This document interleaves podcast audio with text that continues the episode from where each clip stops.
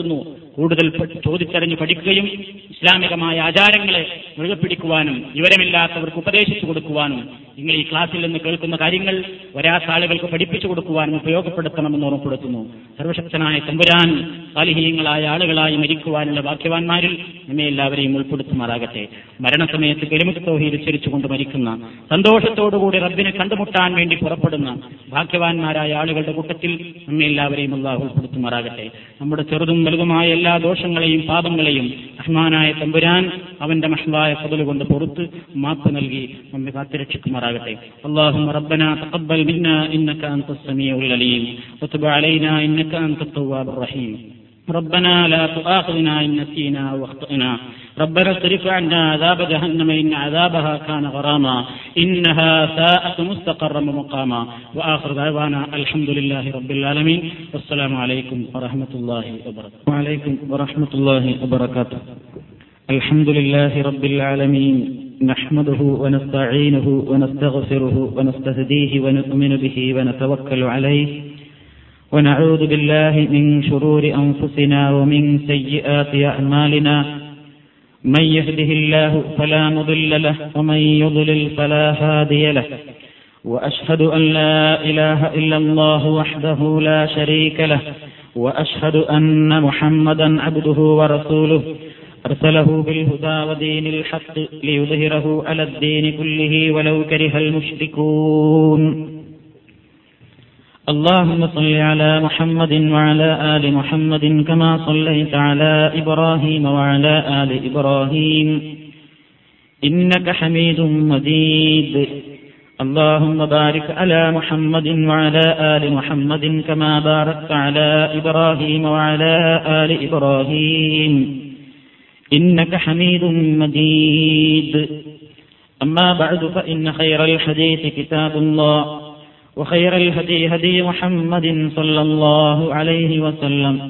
وشر الأمور محدثاتها وكل محدثة بدعة وكل بدعة ضلالة. أعوذ بالله من الشيطان الرجيم. بسم الله الرحمن الرحيم.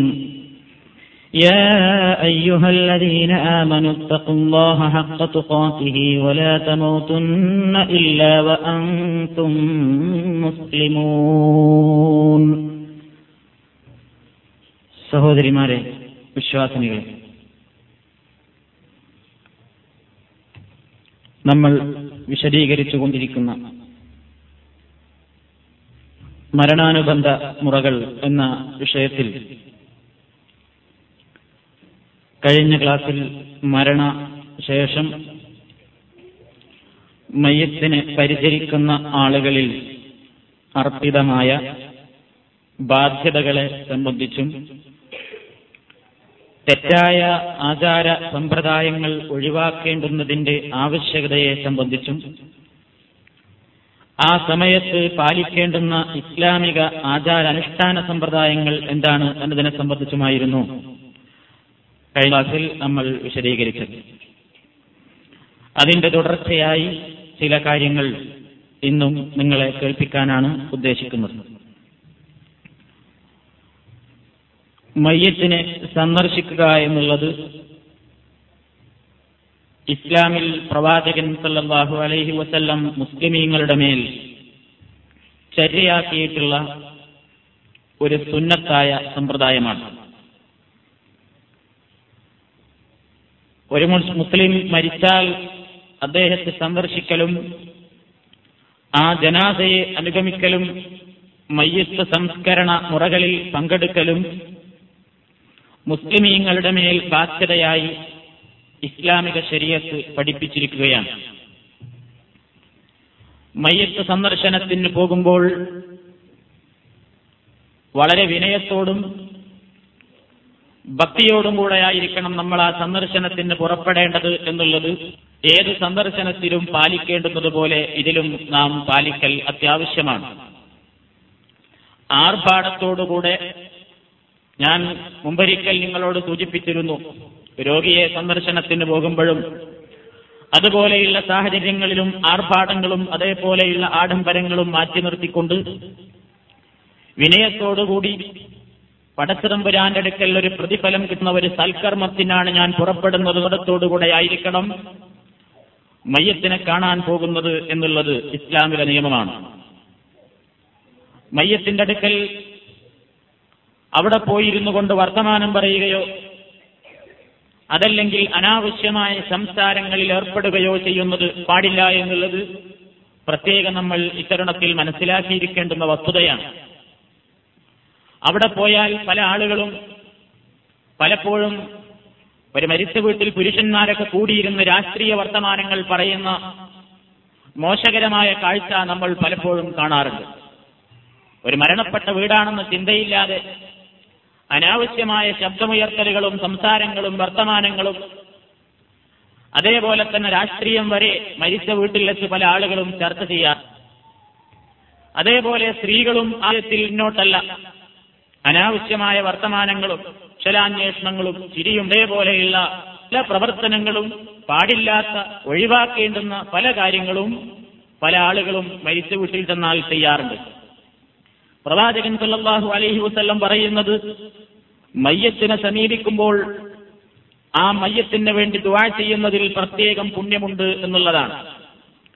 ഞാൻ മുമ്പൊരിക്കൽ നിങ്ങളെ കേൾപ്പിച്ചിരുന്നു, അള്ളാഹുവിന്റെ റസൂൽ പഠിപ്പിച്ചു, ഇദാ ഹബർതുമുൽ മയ്യിത ഫഖൂലു ഖൈറാ ഫഇന്നൽ മലായികത യുഅ്മിനൂന അലാ മാ തഖൂലൂൻ. നിങ്ങൾ മയ്യത്തിന്റെ അരികിലെത്തിയാൽ നല്ലത് മാത്രമേ പറയാവൂ, കാരണം നിങ്ങൾ പറഞ്ഞുകൊണ്ടിരിക്കുന്ന കാര്യങ്ങൾക്ക് പടച്ചതമ്പുരാന്റെ മലക്കുകൾ ആമീൻ പറഞ്ഞുകൊണ്ടിരിക്കുന്നുണ്ട് എന്ന് നിങ്ങൾ ഒരിക്കൽ മുമ്പ് കേട്ടിട്ടുണ്ടായിരിക്കും. നബി സല്ലല്ലാഹു അലൈഹി വസല്ലം അബൂ സൽമ റളിയല്ലാഹു തആല അൻഹുവിന്റെ ജനാസ സന്ദർശിക്കാൻ വേണ്ടി പോയപ്പോൾ അദ്ദേഹത്തിന് വേണ്ടി അദ്ദേഹത്തിന്റെ സമീപം പ്രാർത്ഥിക്കുകയുണ്ടായി എന്ന് ഹദീസുകളിൽ കാണുന്നു. അല്ലാഹുമ്മ ഗഫിർ ലി അബീ സൽമ വർഫഅ ദറജതഹു ഫിൽ മഹ്ദിയീൻ വഖ്ലുഖു ഫീ അഖ്ബിഹി വഗ്ഫിർ ലനാ വലഹു യാ റബ്ബൽ ആലമീൻ വഫ്തഹ് ലഹു ഫീ ഖബ്രിഹി വനവ്വിർ ലഹു ഫീഹി.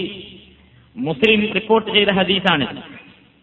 നമ്മളും ഇതേപോലെ തന്നെ മയ്യത്തിന്റെ അരികിലെത്തിയാൽ ഇതേ പ്രാർത്ഥന പ്രാർത്ഥിക്കുന്നത് സുന്നത്താണെന്ന് ഈ ഹദീസിന്റെ വ്യാഖ്യാനത്തിൽ കർമ്മശാസ്ത്ര പണ്ഡിതന്മാരും ഹദീസിന്റെ വിശദീകരണ പണ്ഡിതന്മാരും വളരെ വിശദമായി തന്നെ പ്രതിപാദിച്ചിട്ടുണ്ട്. അല്ലാഹുമ്മ ഗഫിർ ലി, പടച്ചവനെ നീ പുറത്തു കൊടുക്കണമേ. എന്നിട്ട് ആരെയാണെങ്കിൽ ആ വ്യക്തിയുടെ പേര് പ്രത്യേകം പറയുക. റസൂലുള്ള അബൂ സൽമയുടെ മയ്യിത്ത് കാണാൻ ചെന്നപ്പോൾ അല്ലാഹുമ്മ ഗഫിർ ലി അബീ സൽമത എന്ന് പ്രത്യേകം പേരെടുത്ത് പറയുകയുണ്ടായി. അതിന്റെ അടിസ്ഥാനത്തിൽ നമ്മൾ ആരുടെ ജനാസയാണ് സന്ദർശിക്കാൻ പോകുന്നതെങ്കിൽ ആ വ്യക്തിയുടെ പേരറിയാമെങ്കിൽ നമ്മൾ അള്ളാഹുവിനോട് ദുആ ചെയ്യുമ്പോൾ അല്ലാഹുമ്മ ഗഫിർ ലി, ഏത് വ്യക്തിയാണെങ്കിൽ ആ വ്യക്തിയുടെ പേര് പറയുക, അതൊരു സുന്നത്താണ്. അതിന്റെ ശേഷം നമ്മൾ വർഫഅ ദറജതഹു ഫിൽ മഹ്ദിയീന വഖ്ലുഖു ഫീ അഖ്ബിഹി വഗ്ഫിർ ലനാ വലഹു യാ റബ്ബൽ ആലമീൻ വഫ്തഹ് ലഹു ഫീ ഖബ്രിഹി വനവ്വിർ ലഹു ഫീഹി. ഈ പ്രാർത്ഥന പ്രാർത്ഥിക്കുന്നത് സുന്നത്താണ്. പടച്ചവനെ ഈ വ്യക്തിക്ക് നീ പുറത്തു കൊടുക്കണമേ. വർഫഅ ദറജതഹു, അദ്ദേഹത്തിന്റെ പദവി നീ ഉയർത്തേണമേ തമ്പുരാനെ. ഫിൽ മഹ്ദിയീന, സന്മാർഗം സിദ്ധിച്ച ഉന്നതന്മാരിൽ അദ്ദേഹത്തിന്റെ പദവി നീ ചേർക്കണമേ. പടച്ചവനെ നീ അദ്ദേഹത്തിനും ഞങ്ങൾക്കും പുറത്തു തരേണമേ. അദ്ദേഹത്തിന്റെ കാലശേഷം നല്ലൊരാളെ പകരമായി നൽകണമേ. അള്ളാഹുവേ, അദ്ദേഹത്തിനും ഞങ്ങൾക്കും നീ പാപമോചനം പ്രദാനം ചെയ്യണമേ. വഫ്തഹ് ലഹു ഫീ ഖബ്രിഹി, അദ്ദേഹത്തിന്റെ ഖബറിൽ നീ വിശാലത കൊടുക്കണമേ. വനവ്വിർ ലഹു ഫീഹി, ആ ഖബറിൽ നീ പ്രകാശം ചൊരിയുമാറാകണമേ. എന്നിങ്ങനെ അർത്ഥം വരുന്ന ഒരു പ്രാർത്ഥന അബൂ സലമ റളിയല്ലാഹു തആല അൻഹുവിന്റെ മയ്യിത്ത് കാണാൻ ചെന്ന സന്ദർഭത്തിൽ റസൂലുള്ളാഹി സ്വല്ലല്ലാഹു അലൈഹി വസല്ലം ദുആ ചെയ്തു എന്ന ഹദീസുകളിൽ കാണുന്നു. ഇതിന്റെ അടിസ്ഥാനത്തിൽ മയ്യിത്ത് സന്ദർശിക്കുമ്പോൾ നമ്മൾ ഈ പ്രാർത്ഥന പ്രാർത്ഥിക്കുന്നത് സുന്നത്താണ്. ഇത്തരത്തിലുള്ള പ്രാർത്ഥനകളെല്ലാം പ്രാർത്ഥനകൾ ക്രോഡീകരിച്ചിട്ടുള്ള ചെറുതും വലുതുമായ വിവിധ ഭാഷകളിൽ അച്ചടിച്ച് പ്രസിദ്ധീകരിച്ചിട്ടുള്ള ചെറുതും വലുതുമായ പുസ്തകങ്ങളിൽ നിന്ന് നിങ്ങൾക്ക് വായിച്ച് പഠിക്കാവുന്നതാണ്. താല്പര്യമുണ്ടെങ്കിൽ അവ നിങ്ങൾക്ക് ഹൃദിസ്ഥമാക്കാവുന്നതാണ്. ഇതേപോലെ ഇത്തരത്തിലുള്ള സ്ഥലങ്ങളിൽ അനാവശ്യമായ സംസാരങ്ങളും മറ്റും ഒഴിവാക്കാൻ വേണ്ടിയാണ് മരിച്ച വീട്ടിൽ ഖുർആൻ പാരായണം നടത്തുന്നത് എന്ന് ചില ആളുകൾ വാദിക്കാറുണ്ട്. സത്യത്തിൽ നല്ല ഉദ്ദേശമാണെങ്കിലും മരിച്ച വീട്ടിൽ അനാവശ്യമായ സംസാരങ്ങൾ ഒഴിവാക്കുക എന്നതല്ലാതെ ആ സ്ഥാനത്ത് ആളുകൾ വർത്തമാനം പറയാതിരിക്കാൻ വേണ്ടിയാണ് ഞങ്ങൾ ഖുർആൻ ഓതുന്നത് എന്നുള്ള ഒരു ന്യായം നബി സല്ലല്ലാഹു അലൈഹി വസല്ലമിന്റെ കാലത്ത് പ്രവാചകൻ കാണിച്ചു തരാത്തത് കൊണ്ട് കഴിഞ്ഞ ക്ലാസ്സിൽ സൂചിപ്പിച്ചതുപോലെ മരണപ്പെട്ടെടുത്ത് വെച്ചിരുന്നു കൊണ്ട് ഖുർആൻ ഓതുന്ന സമ്പ്രദായം അനാചാരമാകുന്നു എന്ന് വീണ്ടും ഓർമ്മപ്പെടുത്തുകയാണ്. മറ്റു ചില കാര്യങ്ങൾ നമ്മൾ ശ്രദ്ധിക്കാനുള്ളത്, മയ്യത്തിനെ കാണുന്ന വേളയിൽ ചില ആളുകളിൽ ഉണ്ടാകാവുന്ന ചില ദൗർബല്യങ്ങൾ അവർ സൂക്ഷിക്കണം എന്നുള്ളതാണ്. അടുത്ത ബന്ധുക്കളൊക്കെ മരണപ്പെട്ടു കഴിഞ്ഞാൽ മയ്യത്ത് കാണാൻ വേണ്ടി എത്തുന്ന ആളുകൾ ശരീരത്തിൽ മയ്യത്തിന്റെ ശരീരത്തിലേക്ക് അങ്ങോട്ട് വീഴുകയും കെട്ടിപ്പിടിച്ച് കരയുമൊക്കെ കരയുകയുമൊക്കെ ചെയ്യുന്ന പല പ്രവണതകളും നമ്മൾ കാണാറുണ്ട്. ഇതൊരിക്കലും ഇസ്ലാം അനുവദിച്ചതല്ല. മയ്യത്തിന്റെ ശരീരത്തിൽ വീണ് കെട്ടിപ്പിടിച്ച് കരയുകയും ബഹളം വെക്കുകയും ഒക്കെ ചെയ്യുന്ന സമ്പ്രദായം നമ്മളത് തടയേണ്ടതാണ്. പരമാവധി നമുക്ക് ചെയ്യാവുന്നത് മയ്യത്തിന്റെ മുഖം തുറന്നു കാണുകയും ചുംബിക്കുകയും അനുവദനീയമാണ് എന്നുള്ളതാണ് പ്രവാചകന്റെയും സഹാബത്തിന്റെയും ചരിത്രങ്ങളിൽ നിന്ന് നമുക്ക് മനസ്സിലാക്കുവാൻ സാധിക്കുന്നത്. മയ്യത്തിനെ നമ്മൾ മുമ്പൊരിക്കൽ സൂചിപ്പിച്ചിരുന്നു, ഒരു തുണി കൊണ്ട് ഒന്നിച്ച് മൂടിയിടണം. തലയും കാലുമെല്ലാം മറയുന്ന രൂപത്തിൽ ഒന്നിച്ചൊരു തുണി കൊണ്ട് മൂടിയിടണം. അത് കാണാൻ വേണ്ടി വരുന്ന ആളുകൾ ആ ഭാഗത്ത് നിന്ന് തുണി നീക്കി മുഖം കാണുകയും അതേപോലെ തന്നെ അടുത്ത ബന്ധുക്കൾക്ക് വേണമെങ്കിൽ ചുംബിക്കുകയും ചെയ്യാവുന്നതാണ്, അത് അനുവദനീയമാണ് എന്ന് പ്രവാചകൻ സല്ലല്ലാഹു അലൈഹി വസല്ലമിന്റെയും സഹാബത്തിന്റെയും ചരിത്ര സംഭവങ്ങൾ നമുക്ക് മനസ്സിലാക്കുവാൻ സാധിക്കും. ചില തെളിവുകൾ. ആയിഷ ബിബി റളിയല്ലാഹു തആല അൻഹ പറയുന്നു, അന്ന നബിയ സല്ലല്ലാഹു അലൈഹി വസല്ലം ദഖല അലാ ഉസ്മാൻ ഇബ്നു മദ്ഊൻ വഹുവ മയ്യിതുൻ ഫകശഫ അൻ വജ്ഹിഹി ثم أكب عليه فقبله وبكى حتى رأيت الدموع تسيل على وجنتيه ترمذي ريبورت غير حديثنا عائشة بي بريم نبي صلى الله عليه وسلم دخل على عثمان بن مظعون عثمان بن مظعون رضي الله تعالى عنه പ്രസിദ്ധ നബിയാണ്. പ്രവാചകന്റെ അരിമ ശിഷ്യനായിരുന്നു. സഹാബികളിൽ പ്രമുഖനായിരുന്നു ഉസ്മാൻ ബിൻ മദ്ഊൻ റളിയല്ലാഹു തആല അൻഹു. അദ്ദേഹം മരണപ്പെട്ടപ്പോൾ നബി സല്ലല്ലാഹു അലൈഹി വസല്ലം അദ്ദേഹത്തിന്റെ മയ്യത്ത് സന്ദർശിക്കാൻ വേണ്ടി വരികയും ഫകശഫ അൻ വജ്ഹിഹി അദ്ദേഹത്തിന്റെ മുഖത്തിട്ടിരുന്ന വസ്ത്രം മാറ്റി സുമ്മ അകബ്ബ അലൈഹി ഫഖബ്ബലഹു അദ്ദേഹത്തെ ചുംബിക്കുകയുണ്ടായി. വബക അവിടുന്ന് കരഞ്ഞു. ഹത്താ റഅയ്തു ദുമൂഅ കണ്ണുനീര് ഞങ്ങൾ കണ്ടു. തസീലു അലാ വജനതൈഹി പ്രവാചകന്റെ പരിശുദ്ധമായ രണ്ട് കവിൾത്തടങ്ങളിലൂടെയും കണ്ണുനീരൊലിച്ചിറങ്ങുന്നതായി ഞങ്ങൾ കാണുകയുണ്ടായി എന്ന്. ഈ ഹദീസിൽ നിന്ന് മനസ്സിലാക്കാവുന്നത് മയ്യത്തിനെ സന്ദർശിക്കുമ്പോൾ മുഖം തുറന്നു കാണുന്നതും വേണമെങ്കിൽ ചുംബിക്കാവുന്നതും ആണ് അടുത്ത ആളുകൾക്ക്. അതേപോലെ തന്നെ പ്രവാചകനും ആ അവസരത്തിൽക്കാനാവാതെ കണ്ണുനീരൊഴുക്കുകയുണ്ടായി എന്നും ഈ ഹദീസിൽ നിന്ന് മനസ്സിലാക്കുവാൻ സാധിക്കും. ഏത് നിലക്കുള്ള ദുഃഖപ്രകടനങ്ങളാണ് അനാവശ്യമായത് എന്ന് കഴിഞ്ഞ ക്ലാസ്സിൽ വിശദമായി വിശദമായി തന്നെ പ്രതിപാദിച്ചതുകൊണ്ട് ഇവിടെ ഞാനത് വിശദീകരിക്കുന്നില്ല. അതേപോലെ തന്നെ സിദ്ദീഖുൽ അക്ബർ റളിയല്ലാഹു തആല അൻഹു ഇതേ പ്രകാരം ചെയ്തതായി ഹദീസിൽ കാണുന്നു. റസൂൽ സല്ലല്ലാഹു അലൈഹി വസല്ലം വഫാത്തായപ്പോൾ നബി സല്ലല്ലാഹു അലൈഹി വസല്ലമിനെ കാണാൻ വേണ്ടി, അവിടുത്തെ മയ്യത്ത് സന്ദർശിക്കാൻ വേണ്ടി സിദ്ദീഖുൽ അക്ബർ റളിയല്ലാഹു തആല അൻഹു വന്ന ആ സംഭവം സ്വഹാബത്ത് ഇങ്ങനെയാണ് വിശദീകരിക്കുന്നത്. സിദ്ദീഖുൽ അക്ബർ റളിയല്ലാഹു തആല അൻഹു പ്രവാചകന്റെ മുഖത്ത് നിന്ന് വസ്ത്രം മാറ്റി സുമ്മ അകബ്ബ അലൈഹി ഫഖബ്ബലഹു ബൈന അയ്നൈഹി സുമ്മ ബകാ. ഇമാം ബുഖാരി റിപ്പോർട്ട് ചെയ്ത ഹദീസാണ്. സിദ്ദീഖുൽ അക്ബർ റളിയല്ലാഹു തആല അൻഹു റസൂൽ സല്ലല്ലാഹു അലൈഹി വസല്ലമിന്റെ രണ്ട് കണ്ണുകൾക്കിടയിലായി ചുംബിക്കുകയും കരയുകയും ചെയ്തു എന്ന് ഇമാം ബുഖാരി റിപ്പോർട്ട് ചെയ്ത ഹദീസിൽ കാണുന്നു. അപ്പൊ ഈ തെളിവുകളുടെ അടിസ്ഥാനത്തിൽ മയ്യത്തിന്റെ മുഖം തുറന്നു കാണുന്നതും അതേപോലെ തന്നെ ഏറിയാൽ ചുംബനമർപ്പിക്കുന്നതും വിരോധമില്ല എന്ന് മനസ്സിലാക്കുവാൻ സാധിക്കുന്നു. പിന്നെ അനാവശ്യമായ ദുഃഖപ്രകടനങ്ങൾ പല ആളുകളും പല രൂപത്തിൽ പല കാര്യങ്ങളും ചെയ്യാറുണ്ട്. മരണം നടന്നു കഴിഞ്ഞാൽ ആ മരണവാർത്ത നാടൊട്ടാകെ ഒരു വലിയ പബ്ലിസിറ്റി കൊടുത്തുകൊണ്ട്, വലിയ പ്രചരണം അഴിച്ചു വിട്ടുകൊണ്ട്, വാഹനങ്ങളിലൊക്കെ മൈക്ക് ഘടിപ്പിച്ചുകൊണ്ട് ചിലർ വിളിച്ചു പറയുന്നത് കാണാൻ സാധിക്കും. വാസ്തവത്തിൽ ഇത് നിരുത്സാഹപ്പെടുത്തേണ്ടുന്ന ഒരാചാരമാണ്. നബി സല്ലല്ലാഹു അലൈഹി വസല്ലമിന്റെ കാലത്ത് പ്രവാചകൻ ജാഹിലിയ സമ്പ്രദായത്തെയെല്ലാം വർദ്ധിക്കാൻ ഒഴിവാക്കാൻ വേണ്ടി ആവശ്യപ്പെട്ട കൂട്ടത്തിൽ അവിടുന്ന് പറയുകയുണ്ടായി, ഇതേപോലെ ജാഹിലിയ സംസ്കാരങ്ങൾ ഉൾക്കൊള്ളുന്ന മരിച്ചത് വിളിച്ചു പറയുന്ന സമ്പ്രദായം നിങ്ങൾ ഒഴിവാക്കി നിർത്തണം എന്ന് പ്രവാചകൻ നിർദ്ദേശിക്കുകയുണ്ടായി. ആ കാലത്ത് ഒരാൾ മരിച്ചു കഴിഞ്ഞാൽ ഗ്രാമ ഗ്രാമാന്തരങ്ങളിലൂടെ ആളുകൾ നടന്ന് ജനങ്ങൾ കൂടുന്ന സ്ഥലങ്ങളിൽ എത്തി ഇങ്ങനെ ഒരാൾ മരിച്ചിട്ടുണ്ട് എന്ന് അദ്ദേഹത്തിന്റെ ഗുണഗണങ്ങൾ എടുത്തുകൊണ്ട് പാടി പുകഴ്ത്തുകയും അതേപോലെ തന്നെ കുഴൽ വിളിക്കുകയും ചെണ്ടമുട്ടി അറിയിക്കുകയും ഒക്കെ ചെയ്യുന്ന ചില അനാചാരങ്ങളും സമ്പ്രദായങ്ങളും നിലവിലുണ്ടായിരുന്നു. നബി സല്ലല്ലാഹു അലൈഹി വസല്ലം അതിനെയെല്ലാം എതിർക്കുകയാണ് ചെയ്തിട്ടുള്ളത്. നമുക്ക് ഒരാൾ മരിച്ചു കഴിഞ്ഞാൽ അദ്ദേഹത്തിന്റെ അടുത്ത കുടുംബങ്ങളെയും മറ്റും അറിയിക്കൽ അത്യാവശ്യമായ ആളുകളെ നമുക്കറിയാ അറിയിക്കാവുന്നതാണ്. അതല്ല ഇവിടെ ഉദ്ദേശിക്കുന്നത്. അതേപോലെ തന്നെ ജനാസയിൽ കൂടുതൽ ആളുകൾ പങ്കെടുക്കുക എന്ന സദുദ്ദേശത്തോടുകൂടി അത്തരത്തിൽ ആളുകളെ അറിയിക്കുന്നതിന് വിരോധമില്ല. നേരെ മറിച്ചാണ് ഇന്നത്തെ പ്രകൃതം. ഇന്നാളുകൾ ചെയ്തു വരുന്ന സമ്പ്രദായം, ഒരു പണക്കാരൻ മരിച്ചു കഴിഞ്ഞാൽ ഏതെങ്കിലും ഒരു വ്യക്തിയെ, ആ പറയുന്ന വ്യക്തിക്ക് താൻ അനൗൺസ്മെന്റ് നടത്തുന്ന പദങ്ങളുമായി യാതൊരു ബന്ധവുമില്ലാത്ത രൂപത്തിലാണ് അയാൾ അനൗൺസ് ചെയ്യാറുള്ളത്. ദുഃഖം അഭിനയിച്ചുകൊണ്ടുള്ള അനൗൺസ്മെന്റ് ആണ്. കാരണം മരിച്ച വ്യക്തിയുടെ ബന്ധുവല്ല ആ വിളിക്കുന്നത്, കൂലി പറയുന്നത്. ആ കൂലിക്കാരൻ ഒരു വാടകയ്ക്ക് മൈക്കും വാഹനവും എടുത്തുകൊണ്ട് പണക്കാരനായ ഈ വ്യക്തിയുടെ പ്രശ്നം വേണ്ടി ഗ്രാമങ്ങളിലൂടെ നടന്ന് ഉച്ചത്തിൽ വിളിച്ചു പറയും, ഇന്ന വ്യക്തി മരിച്ചത് ദുഃഖസമേതം വ്യസനസമേതം നിങ്ങളെ അറിയിക്കുന്നു എന്നൊക്കെ പറഞ്ഞുകൊണ്ട് വ്യസനമില്ലാത്ത ആ കൂലിക്കാരൻ, ആ ശമ്പളക്കാരൻ, അവനിങ്ങനെ വ്യസനവും ദുഃഖവും അഭിനയിച്ചുകൊണ്ട് മരണവാർത്ത അറിയിക്കാറുണ്ട്. വെറും പൊങ്ങച്ചത്തിന്റെയും വെറും ദുരഭിമാനത്തിന്റെയും പേരിലുള്ള അത്തരത്തിലുള്ള മരണവാർത്തകൾ അറിയിക്കൽ ഇസ്ലാം നിരുത്സാഹപ്പെടുത്തിയിരിക്കുകയാണ് എന്ന് നമ്മൾ ഈ സന്ദർഭത്തിൽ പ്രത്യേകം ശ്രദ്ധിക്കേണ്ടതാണ്.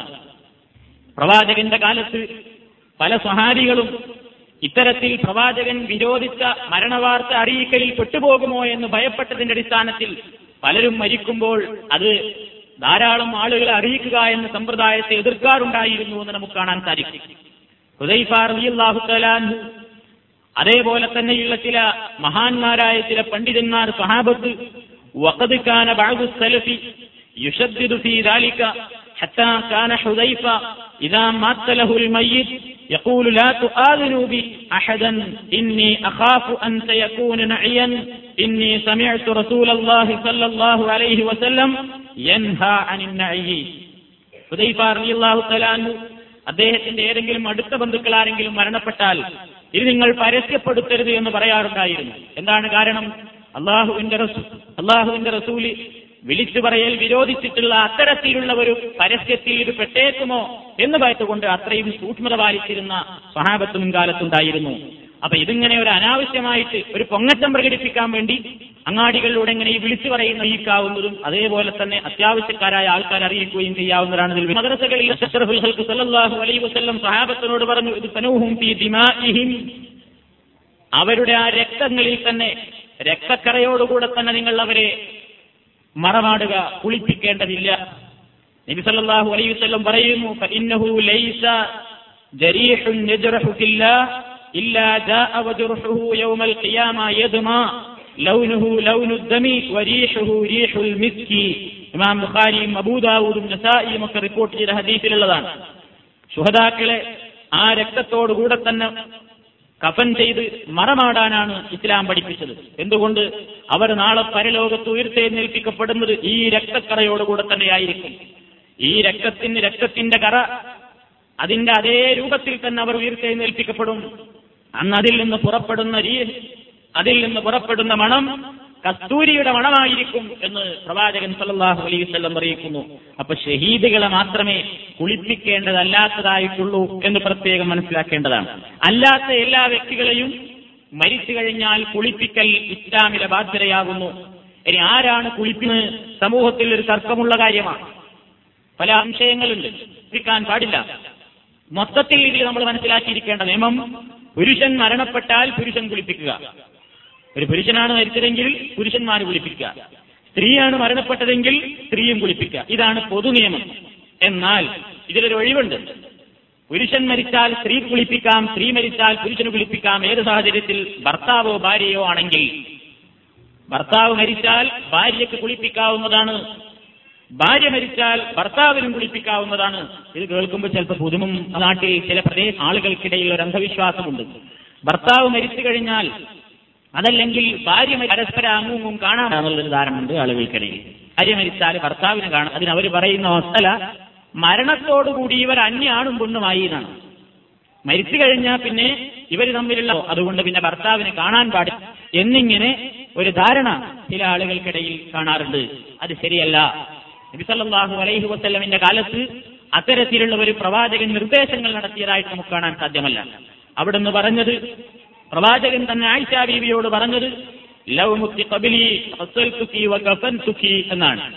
ആയിഷയാണ് മരണപ്പെടുന്നതെങ്കിൽ ഞാൻ നിന്നെ കുളിപ്പിക്കുകയും കഫൻ ചെയ്യുകയും ചെയ്യുമെന്ന് പ്രവാചകൻ തന്റെ ഭാര്യയോട് പറഞ്ഞു എന്ന് ഹദീസിൽ കാണുന്നു. ഇതേപോലെ തന്നെ സിദ്ദീഖ് അക്ബർ റളിയല്ലാഹു തആലാഹു ഔഫാ അസ്മാ സൗജത്തുഹു അൻ തുഗസ്സിലഹു, തന്റെ ഭാര്യയായ അസ്മാഇനോട് താൻ മരിച്ചാൽ തന്നെ കുളിപ്പിക്കണമെന്ന് വസിയത്ത് ചെയ്യുകയും അതേപ്രകാരം തന്നെ സിദ്ദീഖ് അക്ബർ റളിയല്ലാഹു തആലാഹു മരിച്ചപ്പോൾ ഭാര്യ അവരെ കുളിപ്പിക്കുകയുണ്ടായി എന്നും ഹദീസിൽ നമുക്ക് കാണാൻ സാധിക്കുന്നു. ഇതേപോലെ തന്നെ അലി റളിയല്ലാഹു തആല അൻഹുവാണ് ഫാത്തിമ ബി മരണപ്പെട്ടപ്പോൾ ഫാത്തിമയെ കുളിപ്പിച്ചത് എന്ന് ചില റിപ്പോർട്ടുകളിൽ കാണുന്നു. ഇതിന്റെയൊക്കെ അടിസ്ഥാനത്തിൽ വലം യഖൽ മിൻ സായിരി സ്വഹാബ ഇൻകാറുൻ അലാ അമാ ഫകാന ഇജ്മാഅൻ എന്ന് പണ്ഡിതന്മാർ പറഞ്ഞു കാണുന്നു. അതായത് സ്വഹാബത്തിന്റെ അടുത്ത് വെച്ച് തന്നെ മറ്റു സ്വഹാബികളൊക്കെ അറിഞ്ഞുകൊണ്ട് തന്നെ അലി റളിയല്ലാഹു തആല അൻഹു ഫാത്തിമയെ കുളിപ്പിച്ചതും അസ്മാ അബൂബക്കർ സിദ്ദീഖ് റളിയല്ലാഹു തആല അൻഹുവിനെ കുളിപ്പിച്ചതുമൊക്കെ സ്വഹാബത്ത് അറിഞ്ഞിട്ടും അവരാരും എതിര് പ്രകടിപ്പിച്ചിട്ടില്ലാത്തതുകൊണ്ട് ഇത് ലോക മുസ്ലിമീങ്ങൾക്കിടയിൽ ഐക്യകണ്ഠേന സമ്മതിക്കപ്പെട്ട അനുവദനീയമായ ഒരു കാര്യമാകുന്നു എന്ന് മനസ്സിലാക്കുവാൻ സാധിക്കും. അപ്പൊ ഭാര്യ ഭർത്താക്കന്മാർക്ക് പരസ്പരം ഒരാൾ മരിച്ചു കഴിഞ്ഞാൽ ഭാര്യ മരിച്ചാൽ ഭർത്താവിനും ഭർത്താവ് മരിച്ചു കഴിഞ്ഞാൽ ഭാര്യക്കും കുളിപ്പിക്കാവുന്നതാണ്. അതിന് മാനസികമായ ഒരു ധൈര്യവും കരുത്തും ഉണ്ടാകേണ്ട ആവശ്യം മാത്രമേയുള്ളൂ. അതാണ് ചെയ്യേണ്ടത്. അതേപോലെ തന്നെ ഒരു മാതാവിന്, ഒരു ഉമ്മാക്ക് തന്റെ പ്രായപൂർത്തിയായ മകനെയും കുളിപ്പിക്കാവുന്നതാണ്. അതിനും തെളിവുകളുണ്ട്. അബൂബക്കർ സിദ്ദീഖ് റളിയല്ലാഹു തആല അൻഹുവിന്റെ പുത്രി അസ്മാ റളിയല്ലാഹു അൻഹ, അവരുടെ പുത്രനും പ്രസിദ്ധ സ്വഹാബിയുമായ അബ്ദുല്ലാഹി ഇബ്നു സുബൈർ റളിയല്ലാഹു തആല അൻഹു മരണപ്പെട്ടപ്പോൾ അവരാണ്, ആ ഉമ്മയാണ് അദ്ദേഹത്തെ കുളിപ്പിക്കുകയും കഫൻ ചെയ്യുകയും ചെയ്തതെന്ന് ബൈഹഖി റിപ്പോർട്ട് ചെയ്ത ഹദീസിൽ കാണാം. ആരും അതിനെ എതിർത്തിട്ടില്ല, അംഗീകരിച്ചിരിക്കുന്നുവെന്ന്. അപ്പൊ ഇത്തരത്തിൽ മക്കളെ മാതാവിനെ കുളിപ്പിക്കാം, അതേപോലെ തന്നെ ഭാര്യയ്ക്ക് ഭർത്താവിനെയും ഭർത്താവിന് ഭാര്യയ്ക്കും തിരിച്ചിങ്ങോട്ടും കുളിപ്പിക്കാവുന്നതാണ്. അതിൽ വിരോധമില്ല. ഹറാമോ അല്ലെങ്കിൽ കറാഹത്തോ ഉള്ളൊരു ഏർപ്പാടല്ല.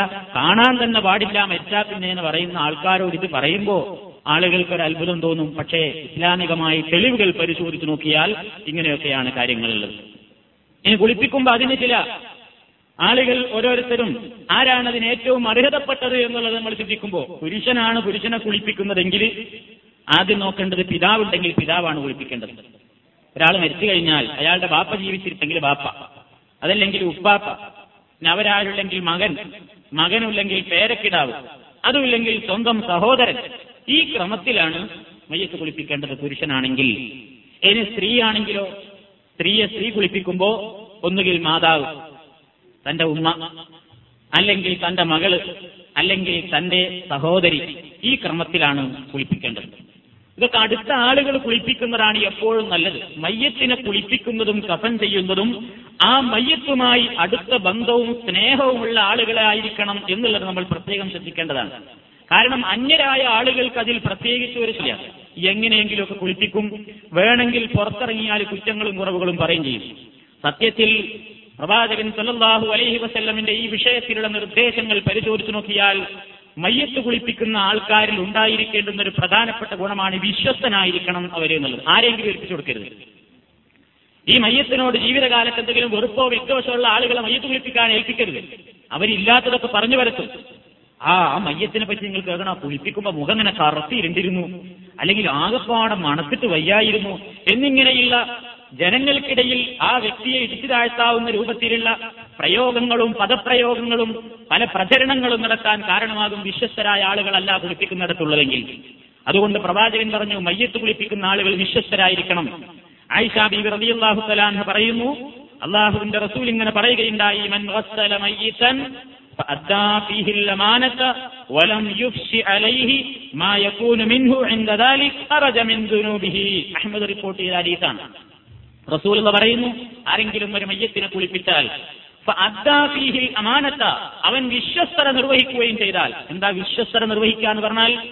വലം യുഫ്ശി അലൈഹി മാ യകൂനു ഫീഹി ഇൻദ മാ യകൂനു മിൻഹു ഇൻദ ദാലിക. കുളിപ്പിക്കുന്ന അവസരത്തിൽ ഈ മയ്യത്തിൽ നിന്ന് പ്രകടമാകുന്ന ചില കാര്യങ്ങൾ ഉണ്ടാകും. അത് മറ്റ് ജനങ്ങളോട് പറഞ്ഞു വരത്താതെ താൻ കണ്ട കാര്യങ്ങൾ അത് തന്റെ മനസ്സിൽ മാത്രം സൂക്ഷിച്ച് രഹസ്യമാക്കി വെച്ച് അവൻ തന്റെ വിശ്വസ്തത പുലർത്തിയാൽ ഖറജ മിൻ ദുനൂബിഹി, അവൻ തന്റെ പാപങ്ങളിൽ നിന്ന് മോചിതനായിരിക്കുന്നു എന്ന് നബി സല്ലല്ലാഹു അലൈഹി വസല്ലം പഠിപ്പിക്കുന്നു. ഇത് നമ്മൾ പ്രത്യേകം മനസ്സിരുത്തേണ്ടതാണ്. പലപ്പോഴും നമ്മൾ കേൾക്കാറുണ്ട്, ഈ സ്ത്രീകളൊക്കെ മയ്യത്ത് കുളിപ്പിക്കാൻ കഴിഞ്ഞിട്ട് പിന്നെ മൂന്നിന്റെ ഒന്നും കണ്ണോക്കിന്റെ ഒന്നൊക്കെ വന്നിരുന്നിട്ട് ചർച്ചയുണ്ട്, ഓ അവളെ കുളിപ്പിക്കുമ്പോ പറയണോ എന്തൊക്കെ സംഭവിച്ചത്, അത് അങ്ങനെയായിരുന്നു, മുഖം ഇങ്ങനെയായിരുന്നു, ഒരു ഈമാനിക പ്രകാശമില്ല, മുഖമൊക്കെ കറുത്ത് കരുവാളിച്ചിരുന്നു എന്നിങ്ങനെ മോശപ്പെടുത്തി പറയുന്ന പല ആളുകളും ഉണ്ടാകാറുണ്ട്. അതേപോലെ തന്നെ കുളിപ്പിക്കുന്ന അവസരത്തിൽ ഉണ്ടായിട്ടുള്ള ചില സംഭവങ്ങളെ പറ്റിയൊക്കെ വിശദീകരിക്കും. അതൊന്നും പാടില്ല. എന്തെങ്കിലും ദുഷിച്ച രൂപത്തിൽ വല്ല പിന്നെ മാനസികമായിട്ട് വെറുപ്പുണ്ടാകുന്ന എന്തെങ്കിലും കണ്ടെങ്കിലോ അനുഭവിച്ചെങ്കിലോ തന്നെ അത് രഹസ്യമാക്കി വെക്കുകയും ക്ഷമിക്കുകയും ചെയ്യുക എന്നുള്ളത് ഏറ്റവും പ്രതിഫലമുള്ള ഒരു കർമ്മമാകുന്നു മയ്യത്ത് കുളിപ്പിക്കുന്ന കർമ്മം. അതൊരു പുണ്യകർമ്മമാണ്. അത് മറ്റു കൂലിക്ക് വേണ്ടി ചെയ്യുകയോ അതല്ലെങ്കിൽ പേരിന് വേണ്ടി ചെയ്യുകയോ ചെയ്യാതെ ഏത് കർമ്മങ്ങളും ചെയ്യുന്നത് പോലെ തന്നെ ആത്മാർത്ഥതയോടുകൂടി പടച്ചതമ്പുരാന്റെ അടുക്കൽ നിന്ന് തനിക്ക് ഇതിന്റെ പ്രതിഫലം കിട്ടണമെന്ന മോഹത്തോടുകൂടെ ചെയ്യുകയാണെങ്കിൽ അത് അവന്റെ പാപമോചനത്തിന്റെ പരിഹാരമായിരിക്കുമെന്ന് നബി സല്ലല്ലാഹു അലൈഹി വസല്ലം നമ്മെ ഓർമ്മപ്പെടുത്തുകയാണ്. മാത്രമല്ല ഹദീസിൽ കാണാം, റസൂലുള്ള പറയുന്നു, മൻ സതറ മുസ്ലിമൻ സതറഹുല്ലാഹു യൗമൽ ഖിയാമ, ആരെങ്കിലും ഒരു മുസ്ലിമിന്റെ രഹസ്യങ്ങളെ മറച്ചുവെച്ചാൽ, ഒരു മുസ്ലിമിന്റെ പോരായ്മകളെയും ഒരു മുസ്ലിമിന്റെ കോട്ടങ്ങളെയും ന്യൂനതകളെയും കുറ്റങ്ങളും കുറവുകളും ഏതെങ്കിലും ഒരു മുസ്ലിം മറച്ചുവെച്ചാൽ സതറഹുല്ലാഹു യൗമൽ ഖിയാമത്തി, അന്ത്യനാളിൽ ഇവനൊരുപാട് കുറ്റങ്ങളുണ്ടാകും, ഇവനൊരുപാട് കുറവുകളുണ്ടാകും, ഇവനൊരുപാട് കോട്ടങ്ങളുണ്ടാകും. ആ സമയത്ത് അള്ളാഹു അവന്റെ കോട്ടങ്ങളൊന്നും പരലോകത്ത് മഹ്ശറയിൽ പരസ്യപ്പെടുത്താതെ എല്ലാം അള്ളാഹുവും ഇവന് വേണ്ടി രഹസ്യമാക്കി മറച്ചുവെക്കും എന്ന് നബി സല്ലല്ലാഹു അലൈഹി വസല്ലം പഠിപ്പിക്കുന്നു. ഇതൊക്കെ ഈ സമയത്ത് പ്രത്യേകം ഓർക്കേണ്ടതാണ്. അപ്പോ വിശ്വസ്തരായിരിക്കണം. നമ്മളെ ഉമ്മ മരിച്ചാൽ കുളിപ്പിക്കാൻ ഏറ്റവും അർഹത നമ്മൾക്ക് തന്നെയാണ്, മക്കൾക്കാണ്. നമ്മൾ മരിച്ചാൽ നമ്മുടെ ഉമ്മ, പക്ഷേ ഇന്ന് അധികം ആളുകൾക്കും അതിന് കഴിയാറില്ല. ഉമ്മ മരിച്ചു എന്ന് കേൾക്കുമ്പോഴേക്കും മക്കൾ ബോധരഹിതരായി വീഴുന്നു, അല്ലെങ്കിൽ അവർ കരയുകയാണ്, പിന്നെ ആ ഭാഗത്തേക്ക് പോകുന്നില്ല. പിന്നെ ഇതിനായിട്ട് നാട്ടിലുണ്ടാവും നടക്കുന്ന കുറെ ആണുങ്ങളും കുറെ പെണ്ണുങ്ങളും. പുരുഷൻ മരിച്ചാൽ കുളിപ്പിക്കാനായിട്ട് നടക്കുന്ന കുറെ ആണുങ്ങളുണ്ടാവും, കൂലിക്കാർ. പെണ്ണുങ്ങളാണെങ്കിൽ അതിന് പേര് കേട്ട കുറെ പെണ്ണുങ്ങളുണ്ടാവും. ഇവരെ അങ്ങോട്ട് ഏൽപ്പിച്ചു കൊടുത്ത് മാറി നിൽക്കലാണെന്ന് മക്കൾ ചെയ്യാറുള്ളത്. സത്യത്തിൽ നമ്മൾ അതല്ല വേണ്ടത്. നമ്മുടെ ഉമ്മ മരിച്ചാൽ നമ്മളായിരിക്കണം അതിന് നേതൃത്വം കൊടുക്കുന്നത്. നമ്മുടെ ഉപ്പ മരിച്ചാൽ മക്കളായിരിക്കണം അതിന് നേതൃത്വം കൊടുക്കുന്നത്. ആ രൂപത്തിൽ തന്നെ ഈ സമൂഹത്തിൽ നിന്ന് നഷ്ടപ്പെട്ടു പോയിക്കൊണ്ടിരിക്കുന്ന സമ്പ്രദായങ്ങളാണ് അതൊക്കെ. അതൊക്കെ ജീവിപ്പിക്കാൻ വളർന്നു വരുന്ന ഇസ്ലാമിക ബോധമുള്ള, വീര്യമുള്ള, ചൈതന്യമുള്ള മുസ്ലിം യുവാക്കളും യുവതികളും വനിതകളുമെല്ലാം തയ്യാറാകേണ്ടതുണ്ട് എന്ന് ഈ അവസരത്തിൽ ഓർമ്മപ്പെടുത്തുകയാണ്. അശുദ്ധിയുള്ള സ്ത്രീകൾക്ക് വരെ മയ്യത്ത് കുളിപ്പിക്കാവുന്നതാണ് എന്ന് ഫഖഹാക്കൾ പറഞ്ഞു കാണുന്നു. കർമ്മശാസ്ത്ര പണ്ഡിതന്മാർ ഈ വിഷയത്തിൽ എഴുതിയിട്ടുള്ള ഗ്രന്ഥങ്ങളിൽ നമുക്ക് പരിശോധിച്ചാൽ കാണാൻ സാധിക്കും. വലിയ അശുദ്ധിയുള്ള സ്ത്രീകൾക്ക് എന്ന് പറഞ്ഞാൽ ആരെങ്കിലും മരിച്ചു, ആ അവസരത്തിൽ അയ്യോ അല്ലെങ്കിൽ അത്തരത്തിലുള്ള എന്തെങ്കിലും അശുദ്ധിയുള്ള ഒരു സമയത്താണെങ്കിൽ ഓ എനിക്കിപ്പോ കുളിപ്പിക്കാൻ പറ്റില്ലല്ലോ എന്ന് വിചാരിക്കേണ്ടതില്ല. അത്തരത്തിലുള്ള പിരീഡുകളിലുള്ള സ്ത്രീകൾക്കും മയ്യത്ത് കുളിപ്പിക്കാവുന്നതാണ്. വലിയ അശുദ്ധിയുള്ള പുരുഷനും മയ്യത്ത് കുളിപ്പിക്കാവുന്നതാണ്. അതിലൊരു കറാഹത്ത് പോലുമില്ല എന്ന് ശാഫിഈ മദ്ഹബിലെ പ്രമുഖ പണ്ഡിതനായ ഇമാം നവവി തന്റെ ശറഹുൽ മുഹദ്ദബ് എന്ന കിതാബിൽ വിശദമായി തന്നെ പ്രതിപാദിച്ചിട്ടുണ്ട്. അതും നമ്മൾ മനസ്സിലാക്കിയിരിക്കേണ്ടതാണ്. പലപ്പോഴും മരിക്കുന്ന ഒരാൾ മരണം ആസന്നമായെടുത്ത് ഇത്തരത്തിലുള്ള അശുദ്ധിയുള്ള സ്ത്രീകളൊക്കെ ഉണ്ടെങ്കിൽ വിവരമില്ലാത്ത ആൾക്കാർ അവരവിടെ നാട്ടി പുറത്താക്കാറുണ്ട്. കോഴിക്കോളി അവിടുന്ന് മലക്കുകൾ ഇറങ്ങുന്ന സ്ഥലമാണ്, അതുകൊണ്ട് നിങ്ങളൊന്നും ഇവിടെ പാടില്ല എന്ന് പറഞ്ഞിട്ട് അത്തരത്തിൽ അശുദ്ധിയുള്ള സ്ത്രീകളെ കാട്ടി പുറത്താക്കാറുണ്ട്. അതിനൊന്നും ഇസ്ലാമിൽ തെളിവില്ല. ഇവർക്ക് മയ്യത്ത് കുളിപ്പിക്കൽ വരെ ചെയ്യാവുന്നതാണ് എന്ന് ഹദീസിൽ പണ്ഡിതന്മാർ പറഞ്ഞതായിട്ട് നമുക്ക് കാണാൻ സാധിക്കും. ആ മയ്യത്ത് കുളിപ്പിച്ച ആളുകൾ കുളിക്കേണ്ടതുണ്ടോ എന്നുള്ളത് വേറെ മസലയാണ്. മയ്യത്ത് കുളിപ്പിച്ച ആള് കുളിക്കൽ നിർബന്ധമാണോ? നിർബന്ധമാണെന്ന് കാണിക്കുന്ന ചില ഹദീസുകളുണ്ട്. സത്യത്തിൽ അവ ശരിയായ റിപ്പോർട്ടുകളല്ല. മയ്യത്ത് കുളിപ്പിച്ചവൻ കുളിക്കേണ്ടതില്ല. വേണമെങ്കിൽ അവന് ഉദു ചെയ്യാവുന്നതാണ്. മയ്യത്ത് നിസ്കാരത്തിന് വേണ്ടി ഉദു ഇല്ലെങ്കിൽ ഉദു എടുക്കുക എന്നുള്ളതല്ലാതെ മയ്യത്ത് കുളിപ്പിച്ചതിന്റെ പേരിൽ കുളിപ്പിച്ച ആൾക്കാരൊക്കെ കുളിക്കൽ നിർബന്ധമാണ് എന്നൊരു ധാരണ ചില ആളുകൾക്കിടയിലുണ്ട്. അത് ശരിയല്ല എന്ന് പ്രത്യേകം ഓർമ്മപ്പെടുത്തുകയാണ്. കാരണം പ്രവാചകന്റെ കാലത്ത് മയ്യത്ത് കുളിപ്പിച്ചു കഴിഞ്ഞാൽ അത് കഴിഞ്ഞാൽ കുളിക്കുന്നവരും കുളിക്കാത്തവരൊക്കെ ഉണ്ടായിരുന്നു. അതുകൊണ്ട് അത് നിർബന്ധമായൊരു കാര്യമല്ല. ആവശ്യമെന്ന് തോന്നുന്നെങ്കിൽ കുളിക്കാവുന്നതാണ്. അത് മയ്യത്ത് കുളിപ്പിച്ചവരൊക്കെ കുളിക്കൽ അതിന്റെ ഒരു കർമ്മമാണ് എന്ന നിലയ്ക്ക് നിർവഹിക്കേണ്ടുന്ന കാര്യമല്ല. പിന്നെ കുളിപ്പിക്കാൻ വേണ്ടി പ്രത്യേകം മറ തയ്യാറാക്കേണ്ടത് അത്യാവശ്യമാണ്. മറയിൽ വെച്ചായിരിക്കണം കുളിപ്പിക്കേണ്ടത് എന്ന് പറഞ്ഞാൽ മരിച്ചാലാവും മനം മയ്യത്ത് കുളിപ്പിക്കാനായിട്ടൊരു പ്രത്യേക മറകെട്ടുണ്ടാക്കൽ സുന്നത്താണെന്നുള്ള അടിസ്ഥാനത്തിലല്ല. ജീവിച്ചിരിക്കുമ്പോഴായിരിക്കുമ്പോൾ ജീവിച്ചിരിക്കുന്ന സമയത്തായിരുന്നാൽ പോലും കുളിക്കുന്നത് മറയിൽ വെച്ചായിരിക്കണം എന്നുള്ളത് ഇസ്ലാമിന്റെ നിയമമാണല്ലോ. അത് മരിച്ചു കഴിഞ്ഞാലും അതേപോലെ തന്നെയാണ്. വീട്ടിലെ കുളിമുറി ഉണ്ടെങ്കിൽ പ്രത്യേകം അതിനുവേണ്ടി മറകെട്ടേണ്ടതില്ല. നമ്മുടെ വീട്ടിൽ സൗകര്യപ്പെട്ട കുളിമുറി ഉണ്ടെങ്കിൽ ആ കുളിമുറിയിൽ വെച്ച് തന്നെ കുളിപ്പിക്കുന്നതാണ് ഉത്തമം. അതിനുവേണ്ടി പ്രത്യേകം സ്ഥലം കെട്ടി തയ്യാറാക്കേണ്ടതില്ല. നമ്മൾ പലപ്പോഴും വീടുകളൊക്കെ എടുക്കുമ്പോൾ അത്തരത്തിലുള്ള സൗകര്യങ്ങളൊക്കെ കാണുന്നത് നല്ലതാണ് എന്നീ അവസരത്തിൽ ഓർമ്മപ്പെടുത്തുകയാണ്. കുളിപ്പിക്കുന്നത് ഒരു മറയിൽ വെച്ചാകുമ്പോൾ കുളിപ്പിക്കുന്ന ആൾക്കാരല്ലാതെ അതിൻ്റെ ഉള്ളിലേക്ക് പ്രവേശിക്കാതിരിക്കാൻ ശ്രദ്ധിക്കേണ്ടതാണ്. പല സ്ഥലങ്ങളിലും വളരെ പരസ്യാതി ചിലപ്പോൾ ആദ്യം ജനലിലുള്ള കൂടെ കണ്ട് പെണ്ണുങ്ങളെ കുളിപ്പിക്കുകയാണെന്നുണ്ടെങ്കിൽ നാല് ഭാഗത്തുള്ള പെണ്ണുങ്ങളൊക്കെ പോടെ ജനലിന്റെ ഭാഗത്ത് ഇങ്ങനെ കൂട്ടം കൂടിയുന്നത് ഇങ്ങനെ ഒരു കാഴ്ച കാണുന്ന രൂപത്തിൽ കാണാറുണ്ട്. സത്യത്തിൽ അതൊക്കെ നിരുത്സാഹപ്പെടുത്തേണ്ടതും കർശനമായി തന്നെ തടയേണ്ടതുമാണ്. മയ്യത്ത് കുളിപ്പിക്കുന്ന ഒന്നോ രണ്ടോ വ്യക്തികളും അവർക്ക് വെള്ളം എടുത്തു കൊടുക്കാനോ മറ്റ് സൗകര്യങ്ങൾക്കോ ഒക്കെ വേണ്ടി നിൽക്കുന്ന ഒരാളോ രണ്ടോ ആളോ സഹായത്തിന് അവിടെ ഉണ്ടാകുക എന്നുള്ളതല്ലാതെ ധാരാളം ആൾക്കാരുടെ ഉള്ളിലേക്ക് ഇങ്ങോട്ട് തിങ്ങിക്കയറി ജനൽപ്പഴുതിലൂടെയും വാതിൽപ്പഴുതിലൂടെയും ഒക്കെ ഇതിങ്ങനെ നോക്കിക്കാണുന്ന ഒരു സമ്പ്രദായം, അത് പല കാണേണ്ടാത്ത പലതും കുളിപ്പിക്കുമ്പോൾ പുറത്ത് കാണുമ്പോൾ അതൊക്കെ കാണാനും അതേപോലെ തന്നെ ആവശ്യമായിട്ട് പലതും സംഭവിക്കും. അതുകൊണ്ട് അതൊക്കെ വിരോധിക്കാൻ വേണ്ടി തന്നെയാണ് അത്തരം സ്ഥലങ്ങളിൽ നമ്മൾ അനാവശ്യമായി ആളുകൾ പ്രവേശിക്കുന്നത് തടയണം എന്ന് ഉറപ്പെടുത്തുന്നത്. വേറൊന്ന് മനസ്സിലാക്കാനുള്ളത്, പല സ്ഥലങ്ങളിലും ആളാൻ മരിച്ചു കഴിഞ്ഞാൽ പിന്നെ വല്ല അടിയന്തരത്തിന്റെയും പ്രതീതിയാണ്, കല്യാണത്തിന്റെ പ്രതീതിയാണ്. ഉടനെ തന്നെ പെട്ടെന്നൊരു മൂന്ന് അടുപ്പും കല്ലൊക്കെ റെഡിയാക്കി വെച്ച് പെട്ടെന്ന് കാണാൻ ഒരു ചെമ്പ് കയറ്റി വെച്ച് വെള്ളം ചൂടാക്കുന്ന ഒരു സമ്പ്രദായം. ആളുകളുടെ ധാരണ എന്താണ്? മരിച്ചു കഴിഞ്ഞാൽ പിന്നെ മയ്യത്ത് കുളിപ്പിക്കാം, വെള്ളം ചൂടാക്കലൊരു സുന്നത്താണെന്നാണ്. അങ്ങനെ ഒരു ധാരണ ആവശ്യമില്ല. ഇസ്ലാമിന്റെ പ്രവാചകൻ സല്ലല്ലാഹു അലൈഹി വസല്ലം അങ്ങനെ നമ്മളെ പഠിപ്പിച്ചിട്ടില്ല. മയ്യത്ത് കുളിപ്പിക്കാൻ ഏറ്റവും ഉത്തമമായ വെള്ളം നല്ല തണുത്ത പച്ചവെള്ളമാണ്. ശരീരത്തിന് മയ്യത്തിന്റെ ശരീരത്തെ ശരിക്ക് വൃത്തിയാക്കി നിർത്താൻ പച്ചവെള്ളമാണ് ഏറ്റവും യോജിച്ചത് എന്ന് തന്നെ കർമ്മശാസ്ത്ര പണ്ഡിതന്മാർ രേഖപ്പെടുത്തിയതായി കാണാൻ സാധിക്കും. പക്ഷെ ആളുകളൊന്ന് മരിച്ചു കഴിഞ്ഞാൽ പിന്നെ വെള്ളം ചൂടാക്കണം, എന്നിട്ട് ആ വെള്ളം ചൂടാക്കി അതിൽ വിരലുകൊണ്ടൊന്നും തൊടാൻ പാടില്ല, അതിങ്ങനെ ഒരു വാഴന്റെ ഇല കൊണ്ട് ഇങ്ങനെ മൂടി വെച്ച് വളരെ ഭക്തിയോടുകൂടെ കുളിപ്പിക്കാനുള്ള പ്രത്യേക ചുടുവെള്ളമാണ് എന്ന നിലക്കിന്. ചുടുവെള്ളം കൊണ്ട് കഴുകേണ്ട ആവശ്യമുണ്ടെങ്കിൽ കഴുകുക എന്നതല്ലാതെ ഏത് നിലക്കായിരുന്നാലും മരിച്ചു കഴിഞ്ഞാൽ കുളിപ്പിക്കേണ്ടത് ചുടുവെള്ളം കൊണ്ടാണ് എന്നൊരു ധാരണ സമൂഹത്തിലുണ്ട്. അത് തിരുത്തേണ്ടതാണ്. അങ്ങനെ ആവശ്യമില്ല. കുളിയുടെ രൂപത്തെപ്പറ്റി പറയുകയാണെങ്കിൽ അതാണ് നിങ്ങൾ കാര്യമായിട്ട് മനസ്സിലാക്കേണ്ടത്. എങ്ങനെയാണ് കുളിപ്പിക്കേണ്ടത്? നബി സല്ലല്ലാഹു അലൈഹി വസല്ലമിന്റെ കാലത്ത് പ്രവാചകന്റെ ഒരു മകൾ മരണപ്പെടുകയുണ്ടായി. സൈനബ റളിയല്ലാഹു തആല അൻഹ മരിച്ചപ്പോൾ ഉമ്മു അത്തിയ ബീവിയായിരുന്നു കുളിപ്പിക്കാൻ വേണ്ടി നേതൃത്വം കൊടുത്തിരുന്നത്. അവർ പറയുന്നു, ദഖല അലൈന നബി സല്ലല്ലാഹു അലൈഹി വസല്ലം വനഹനു നഗ്സിലു ബിനതഹു ഫഖാല അഗ്സിൽനഹാ തലാസ ഔ ഖംസൻ ഔ അക്തറ മിൻ ദാലിക് ഇൻ റഅയ്തുന്ന ദാലിക് ബിമാഇൻ വസിദരിൻ വജഅൽന ഫിൽ ആഖിറതി കാഫൂറൻ ഔ ശൈഅൻ മിൻ കാഫൂരിൻ ഫഇദാ ഫറഗ്തുന്ന ഫആദിന്നനി ഫലമ്മാ ഫറഗ്നാ ആദന്നാഹു ഫഅൽഖാ ഇലൈനാ ഹിഖവഹു ഫഖാല അസ്ഖിർനഹാ ഇയ്യാഹു ഖാലത് മശഖ്നാഹാ തലാസത ഖുറൂനിൻ. സൈനബ എന്ന മകളെ ആ മയ്യത്ത് കുളിപ്പിച്ചുകൊണ്ടിരിക്കുമ്പോൾ നബി സല്ലല്ലാഹു അലൈഹി വസല്ലം അവിടെ വന്നിട്ട് പറഞ്ഞു, കുളിപ്പിക്കുന്ന പെണ്ണുങ്ങളോട് പറഞ്ഞു, ഇഗ്സിൽനഹാ സലാസ, നിങ്ങൾ അവളെ മൂന്ന് പ്രാവശ്യം കുളിപ്പിക്കുക, മൂന്ന് പ്രാവശ്യം കഴുകുക, ഔ ഹംസൻ അല്ലെങ്കിൽ അഞ്ച് തവണ, ഔ അക്തറ മിൻ ദാലിക് ഇൻ റഅയ്ത്, ആവശ്യമെന്ന് തോന്നുന്നെങ്കിൽ അതിലപ്പുറം, ഒക്കെ ഒറ്റയായിരിക്കണം എന്ന് പ്രവാചകൻ നിർദ്ദേശിച്ചു. ചുരുങ്ങിയത് മൂന്ന് അല്ലെങ്കിൽ അഞ്ച് ഏഴ് ഒമ്പത് ഇങ്ങനെ ആവശ്യത്തിനനുസരിച്ച് ഏറ്റാവുന്നതാണ്. നബി പറഞ്ഞു, ബിമാഇൻ വസിദരിൻ, വെള്ളവും അതേപോലെ തന്നെ സിദർ എന്ന് പറഞ്ഞാൽ ചളിയൊക്കെ കളയാൻ പറ്റാവുന്ന രൂപത്തിലുള്ള ഉപകരണം. അന്ന് താളി എന്നൊക്കെയാണ് ഫിഖിൽ കാണുന്നത്. എന്ന് പറഞ്ഞാൽ ഇന്നത്തെ സോപ്പ് ഒക്കെ ഉപയോഗപ്പെടുത്തുക ഒക്കെ പ്രവാചകൻ നിർദ്ദേശിച്ചതാണ്. അവസാനമായി എല്ലാം കഴിഞ്ഞ് അവസാനം വെള്ളം ഒഴുക്കുമ്പോൾ കർപ്പൂരം കലർത്തിയ സുഗന്ധദ്രവ്യങ്ങൾ കലർത്തിയ കർപ്പൂരമാകുന്നതാണ് ഉത്തമം. സുഗന്ധദ്രവ്യങ്ങൾ കലർത്തിയ ആ വെള്ളം ശരീരത്തിലൊട്ടാകെ ഒഴുക്കുക. ഇതാണ് പ്രവാചകൻ അവരോട് നിർദ്ദേശിച്ചത്. ഇത്രയോ ആ വിഷയത്തിൽ നമ്മൾ ശ്രദ്ധിക്കാനുള്ളൂ. കുളിപ്പിക്കുന്ന സമയത്ത് വസ്ത്രം അഴിച്ചു മാറ്റാൻ, ആ മയ്യത്തിന് പേരിലുള്ള ഡ്രസ്സ് എന്താണെങ്കിൽ ഒരു നേരിയ ഡ്രസ്സ് മാത്രം ഇടുക. കാരണം അവിടെ കാണാൻ പറ്റാത്തവരൊന്നും ഇല്ലല്ലോ. സ്ത്രീ ആണെങ്കിൽ സ്ത്രീയാണ്, പുരുഷനാണെങ്കിൽ പുരുഷനാണ്. അതിന്റെ ശേഷം നമ്മൾ എന്താണ് ചെയ്യേണ്ടത്? പ്രത്യേകിച്ച് നഖവും മുടിയും മറ്റും നീക്കി വൃത്തിയാക്കേണ്ട കാര്യമൊന്നും ഇസ്ലാം അവിടെ പ്രത്യേകം പറഞ്ഞിട്ടില്ല. ആ വിഷയത്തിൽ പ്രത്യേകിച്ച് ഹദീസുകളൊന്നും വന്നിട്ടില്ല.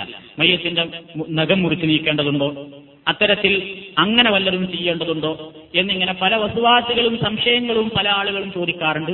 അതിനൊന്നും മുടി എന്ത് ചെയ്യണം, അതേപോലെ തന്നെ നഖം എന്ത് ചെയ്യണം എന്നൊന്നും പ്രത്യേകം നിർദ്ദേശിച്ചതായിട്ടൊന്നും സ്ഥിരപ്പെട്ടിട്ടില്ല. ആ സമയത്ത് പ്രത്യേകമായിട്ട് കുളിപ്പിക്കുന്നതിന് മുന്നോടിയായിട്ട് നെൽക്കെട്ടെടുത്ത് നഖം മുറിച്ചു കൊടുക്കേണ്ട സമ്പ്രദായമൊന്നും പ്രവാചക സുന്നത്തിൽ കാണുന്നില്ല എന്ന് നമ്മൾ മനസ്സിലാക്കിയിരിക്കേണ്ടതാണ്.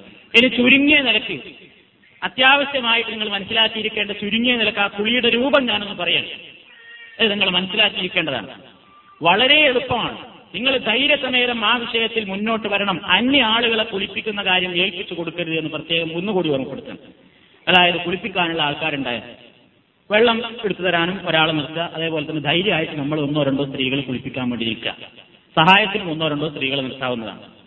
ആദ്യമായിട്ട് ചെയ്യേണ്ടത് ആവശ്യത്തിന് അത്യ ആവശ്യ കാര്യങ്ങൾ മയ്യത്തിനെ താങ്ങിയിരിക്കുക.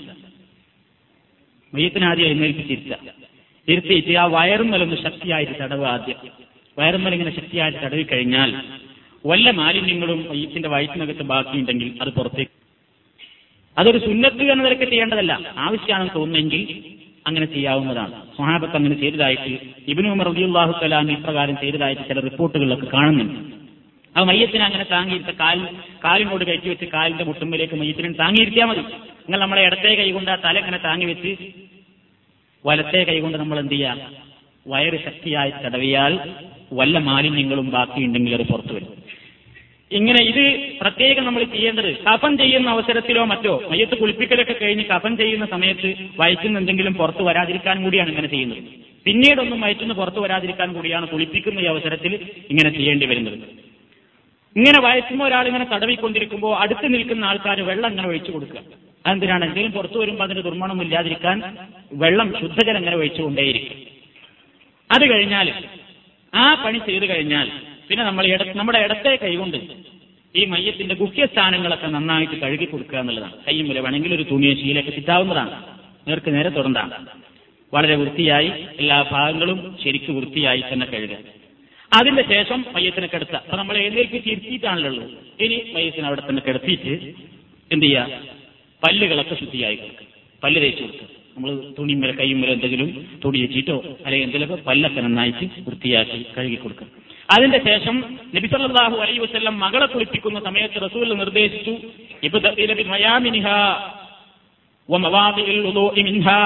അവളുടെ വലതുഭാഗം കൊണ്ട് നിങ്ങൾ തുടങ്ങണം. അതായത് വുളു എടുക്കുന്ന അവയവങ്ങൾ കൊണ്ട് തുടങ്ങണം. അപ്പോ ആദ്യം നമ്മൾ കുളിപ്പിക്കൽ തുടങ്ങേണ്ടത് അങ്ങനെയാണ്. വുളു എടുക്കുന്ന അവയവങ്ങൾ മുഖേന മുതലായിരിക്കണം ആദ്യം തുടങ്ങേണ്ടത്. അപ്പൊ ആ അവസരത്തിൽ നമ്മൾക്ക് എന്ത് ചെയ്യാം, വുളുവിന്റെ അവയവങ്ങൾ നമ്മൾ കഴുകുന്നു എന്ന നിലക്ക് ആ അവസരത്തിൽ ആവശ്യമാണെന്ന് തോന്നുന്നെങ്കിൽ വുളു എടുക്കാവുന്നതാണ്. ഇങ്ങനെ വുളുവിന്റെ അവയവങ്ങളൊക്കെ ശരിക്ക് വൃത്തിയായി കഴുകിയതിന്റെ ശേഷം എന്ത് ചെയ്യണം, മലർത്തി കിടത്തിന്റെ വലതു ഭാഗം കഴുകുക ആദ്യം. ഇതൊക്കെ വളരെ എളുപ്പമാണ്. നിങ്ങൾക്കൊരു ധൈര്യം സംഭരിച്ചാൽ ചെയ്യാവുന്നതാണ്. ഈ വുളു എടുത്തു കൊടുക്കൽ കഴിഞ്ഞാൽ ആദ്യം മയ്യത്തിന്റെ വലതു ഭാഗം കഴുകുക. കഴുകുക കാരണം വെള്ളം താളി സോപ്പോ എന്തൊക്കെയാണ് ഉപയോഗപ്പെടുത്തിയെങ്കിൽ ശരിക്കാണ് കുളിപ്പിക്കുന്നത് വലതു ഭാഗം. അപ്പൊ മലർന്ന് കിടക്കാണല്ലോ, അപ്പൊ മുതുകൊന്നും നനഞ്ഞിട്ടുണ്ടാവില്ല. അതിന് വേറെ പറയുന്നുണ്ട്. ആ കിടന്ന് കിടപ്പിൽ തന്നെ ആദ്യം വലതു ഭാഗം നന്നായിട്ട് കഴുകുക, തല മുതൽ പാദം വരെ. അതിന്റെ ശേഷം ഇടതു ഭാഗവും വൃത്തിയായിട്ട് കഴുകുക. ഇടത്തെ ഭാഗവും വൃത്തിയായിട്ട് കഴുകുക. പിന്നെ എന്ത് ചെയ്യുക, പിന്നെ ഇടത് ഭാഗത്തേക്ക് ചരിച്ച് കിടക്കുക. മയ്യത്തിന് ഇടത് ഭാഗത്തേക്ക് ചരിച്ച് കിടത്തിയാൽ നമുക്ക് വലതു ഭാഗം മുതുകും ആ ഭാഗം കിട്ടും. അങ്ങനെ വലതു ഭാഗം കഴുകുക. അതിന്റെ അപ്പൊ ഈ സമയത്ത് പുറത്തിന്റെ പകുതി ഭാഗം നമുക്ക് കഴുകാൻ സാധിക്കും. അതിന്റെ ശേഷം മയ്യത്തിനെ വലത്തു ഭാഗത്തേക്ക് ശരിച്ച് കിടത്തിയിട്ട് ബാക്കിയുള്ള ഇടത്തു ഭാഗം കഴുകും. ഇപ്പൊ മയ്യത്തിന്റെ കംപ്ലീറ്റ് ശരീരത്തിന്റെ എല്ലാ ഭാഗവും നിങ്ങൾക്ക് വൃത്തിയായി കഴുകാൻ സാധിക്കും ഈ രൂപത്തിലായാൽ. ഇങ്ങനെ കഴുകുമ്പോൾ നമ്മൾ ശ്രദ്ധിക്കേണ്ടത് തല മുതൽ കാല് വരെ കഴുകണം. നമ്മളും തല മുതൽ കാല് വരെ കഴുകുകയും വെള്ളം നന്നായിട്ട് ഒഴിച്ചു കൊടുക്കുകയും ചെയ്യാം. ഓരോ പ്രാവശ്യം വെള്ളം ഒഴിക്കുമ്പോഴൊന്ന് മുമ്മൂന്ന് പ്രാവശ്യം വീതം ഈ ഓരോ കഴുകലുകളും മുമ്മൂന്ന് പ്രാവശ്യം വീതാക്കുക. കുളിപ്പിക്കലൊക്കെ ഒറ്റയിൽ അവസാനിപ്പിക്കുക. നേരത്തെ പറഞ്ഞ കാര്യം ശ്രദ്ധിക്കുക. റസൂൽ പറഞ്ഞു മകളെ കുളിപ്പിക്കുമ്പോൾ മൂന്ന് പ്രാവശ്യം കഴുകുക, അല്ലെങ്കിൽ അഞ്ച്, അല്ലെങ്കിൽ ഏഴ്, ആവശ്യമെന്ന് തോന്നുന്നു. ഒറ്റയായ എണ്ണമാണോ എന്ന് ചോദിച്ചപ്പോൾ അതേ നബി പറഞ്ഞു. ഒറ്റയായ എണ്ണമാണോ നബിയെ ഉദ്ദേശിക്കുന്നത് എന്ന് ചോദിച്ചപ്പോൾ റസൂലുള്ള അതെ എന്ന് പറയുകയുണ്ടായി. അതിന്റെ അടിസ്ഥാനത്തിൽ അങ്ങനെ ചെയ്യൽ. ആവശ്യത്തിനനുസരിച്ച് നമ്മൾക്ക് കഴുകുന്നതിന്റെ എണ്ണം കൂട്ടാം, കുറക്കാം. അതിലൊന്നും യാതൊരു രൂപത്തിലുള്ള നിർദ്ദേശങ്ങളും നമ്മൾ പ്രത്യേകം ശ്രദ്ധിക്കേണ്ടതില്ല.